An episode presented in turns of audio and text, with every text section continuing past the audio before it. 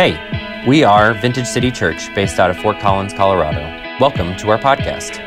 As a family, we are currently studying the book of Romans. If you'd like to watch the live video of this teaching, head over to vintagecitychurch.com. We're so glad you're here, and let's get started with today's teaching.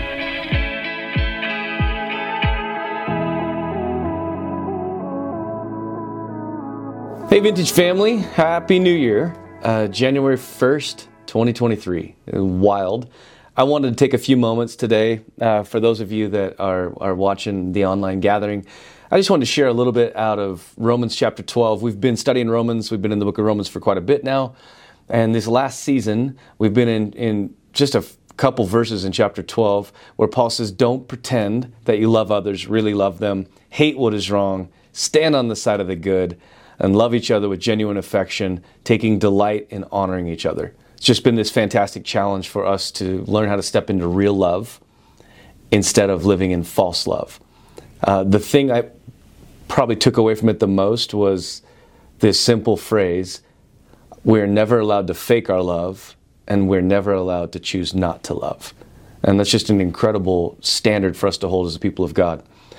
So, January 1st, New Year's resolution, looking forward, we, that's kind of the natural course of our culture. We always think about the year to come. Uh, a lot of us think about uh, things like, hey, I'm going to get fit this year, or uh, I'm, I'm going to stop drinking coffee this year, or I'm going to go on vacation this year, or whatever it may be. I'm going to read the Bible this year, which is all of those are, are wonderful things. The reason I'm bringing that up is because our minds are naturally there. It's just so interesting that uh, we come upon Romans 12, verse 12, because Paul's talking about this very same idea. He's, ta- he's, talking about this idea of future forward. He's really talking about the attitudes that drive behavior in our life. Um, the first thing he says in verse 12 is Be glad for all God is planning for you. Be glad for all God is planning for you. Then he goes on and says, Be patient in trouble and always be prayerful. I want to take these three phrases and think about them as an attitude to face 2023 with. Really, because of the way Paul's saying, be glad for all God is planning for you. The idea here is interesting. The word in the Greek is kairo, and it means to be happily calm, but it carries the idea of greeting someone. The next word is, called, is the word elpis, and it means to anticipate something. So if we put it all together, it's a calling that is intended to control how we see the future. Think about the last three years. I don't know that any of us would describe the last three years as something we were happily calm about. They were chaotic, they were strange, none of us could have predicted it. And yet, this verse, this phrase, this mandate, we've been talking about the mood that Paul writes with, which is imperative in this passage. So he's not asking, he's telling us this is what you're going to do. This was the mandate on our lives then. And so I just want to challenge us to look at the year coming without any knowledge of what's coming at us, without any awareness of what we're going to face, and to really put this into practice. I would love to also offer that this mandate to do what Paul's saying requires a choice on our parts. And that choice really is to choose joy over fear. Because the opposite of this phrase, be glad for all God is planning for you, is be terrified for what God's bringing to you. Well, none of us would love that idea. But, but the reason I bring that up is I think a lot of times we are terrified about what's coming.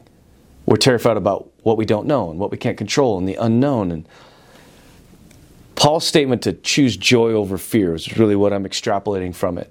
Is rooted in an understanding of God's character and it's rooted in our ability to remind ourselves of who He's been for His people throughout history.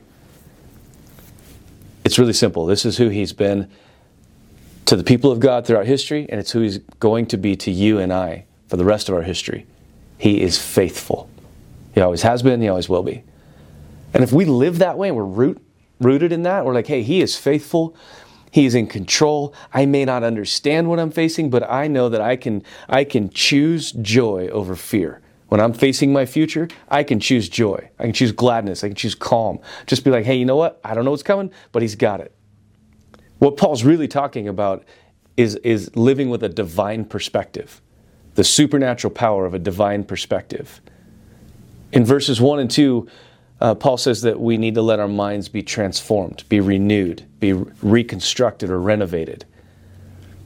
So here's my question What are you worrying about? What is on your mind about the future that you're, you're in fear over? What is robbing your sleep? What is robbing your sense of calm?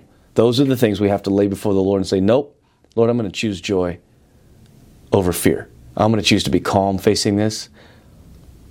And I know we say it a lot, and we've said it a lot in this Romans teaching. What Paul talks about here is winning the mind game. It's a choice.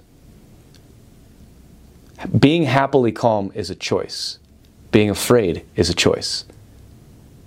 I know you may say, "Oh no, those are reactions." I think they're choices. I think we that's what Paul's teaching here is is because he uses this phrase, "Be glad." The word is to step into that condition. He goes on and says, not not just be glad for what God's planning for you, but be patient in trouble. I think the word patient here is a really bad translation. The word really is perseverance in the Greek. Because we've studied patience, which is makrothumai in the Greek, which means to have a long holding of the mind. This is a different word, which means to come under something and refuse to try to get away from it refuse to try to, to jump out from underneath that pressure. It is the idea of something that's pushing on us. And the word Paul uses here for, tri- for trouble means tribulation or, or, or oppressing in or something that is d- distressing. What he's dealing with, church, is how we handle tough situations that afflict us. And his statement's really strong. Choose calm in chaos. Choose internal and external calmness in the face of difficulty, no matter what they are. I don't know about you, but that's not always my first response. For some of us, we get that fight or flight mechanism where we want to react and we kind of we kind of rise up. For, for others, maybe we're just wired pretty high strung anyway. But Paul's statement here is, when it comes to difficult situations, settle down, stay in the midst of them it's interesting as I was thinking about this, Paul doesn't in any way, shape, or form say, as a follower of Jesus, he's going to protect you from difficulty. It's almost as if Paul says, as a follower of Jesus, you're going to face difficulty. Here's how I want you to face it. I want you to stay under that situation, no matter what it is. Maybe you're in a marriage that's tough.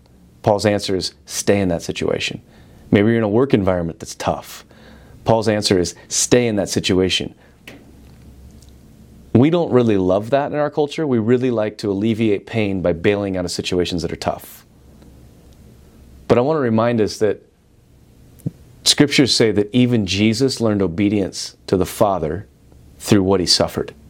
It is that difficulty at times that teaches us how to really trust him, because that's the key word here is trust. The only way we go through this stuff is if we trust who he is more than we fear what we see. Think about that. Trust who He is more than you fear what you see. If He's faithful, like we've described, because He is, always was, always will be, then we can trust Him. We can sit in those situations and go, man, Lord, I don't like it. I don't get it. And I know a lot of us have faced a lot of things like that, and we're going to face more. None of us thought in January of 2020 that we were going to face uh, the chaos we faced in 20 and 21. But we can all say the same thing He has been faithful to us. We're through it, we're on the other side, we learned a lot. I think I shared early in that season in, in 20 that the Lord whispered to me out of Hebrews, I will shake the heavens and shake the earth so that only what's eternal remains. I don't know about you, but I feel like I have a deeper lean into the Lord than I ever had. I have a deeper trust in Him than I ever had, and a deeper dependence than I would have had had we not gone through that. And I see this as a simple process this idea of choosing calm and chaos. We have to be willing to look fear in the face and then just walk away. Identify it, name it. Um, when I say name it, I always think about King Hezekiah when Sennacherib brings his threats against him and says, Hey, I'm going to wipe your people out. That Hezekiah literally brings a letter and lays it in front of the Lord. And I just wonder for us if that would be a process that would be helpful at times to write your fears, name them, call him out. His Lord, this is what I'm fearing. This is what's going on. And then just bring it before the Lord, lay it in front of him, and walk away. Say, Lord, I'm going to leave that with you, and I'm just going to continue to walk in calm And in the midst of this chaos, I'm going to continue to be joyful. Paul will wrap it up and say, and always be prayerful. He uses a word in this phrase, proskatero, which means to be completely devoted to something. It is to give consistent and full attention to something. So Paul's talking about prayer here, which is the upturned face. So he's really talking about giving a constant attention to our relationship with the Lord. So here's what I would say don't let anything come into your life and break that encounter and break that connection. In other words, choose what influences you. Don't let your situation and your circumstances influence you. Let heaven influence you. How do I do that? By always being prayerful, by never letting my conversation with the Lord break, by never letting anything cause me to doubt His goodness. See, so often we go through tough situations and we instantly conclude, oh, He doesn't like me, or He's not for me, He's against me. Paul's like, stop it. Never lose your connection with Him. Never lose your trust in Him. Always stay in conversation with Him. I think our, our ability to be patient in the midst of difficulty and to have this condition of gladness towards our future is really rooted in this connection with the Lord and staying just, just in relationship with Him. And I'd love to invite us into a really simple reality check. What is your first response when you face tough things? What is your first response when you think about the future? Do you process it? Do you fear it? Or do you go to the Lord and talk to Him about it? And I know that it sounds like a broken record. I talk about it all the time. Psalm 91 talks about learning to develop a secret place encounter where you and I just go get with the Lord regularly and we dwell with Him. The, the word again being a lifestyle pattern, a habitual pattern. So I'd love to invite us to just step back into that this year to practice that again this year, to work on building that encounter again this year. Maybe you lost track of it. Maybe the holidays were crazy. Would you just start your day? 15, 20, 30 minutes, whatever it takes, five minutes, I don't care. But learn to just sit with the Lord and just invite Him into where you're at. His voice is the only thing that's going to carry us in whatever is to come. And we can be glad about it. Paul said, be glad about it. I'm incredibly excited about where we're going as a family. Incredibly excited to see what the Lord has in store. I want to keep contending for this house to be a house where the sign and the wonder are established all the time. I want, I want to contend for this to be a place where cancer can't dwell. We have three families in the church that have been dealing with reports on cancer. My heart cry is that we just keep worshiping and crying out and praying for the Lord to begin to do something in our day and in our time that makes his name incredibly famous. I know he's going to do it. I know that there's going to be tough situations we go through as a family, and Paul's word here is persevere, stay in them, stay under them, and don't ever lose sight of your connection with Him. So, would you join us? I want to invite you to come Wednesday night. First gathering of the year for us. Wednesday night, we're going to do a revival gathering. We're going to come together and worship and pray. We're going to take bread and cup and just set the year forward with, with these words on our mind to just be glad about what the Lord's going to do, to be willing to stay in the tough situations and to keep our hearts focused on Him. Love you guys. Looking forward to what He has for us. See you soon. Thank you for your time with us today. If you enjoyed this teaching, we'd love to invite you to join us at a live gathering. We are located at 1501 Academy Court in Fort Collins, Colorado. If you'd like to learn more about Vintage City Church, including our gathering times, previous teachings, and how to become a part of our family, visit us today at vintagecitychurch.com and be sure to connect with us on social media.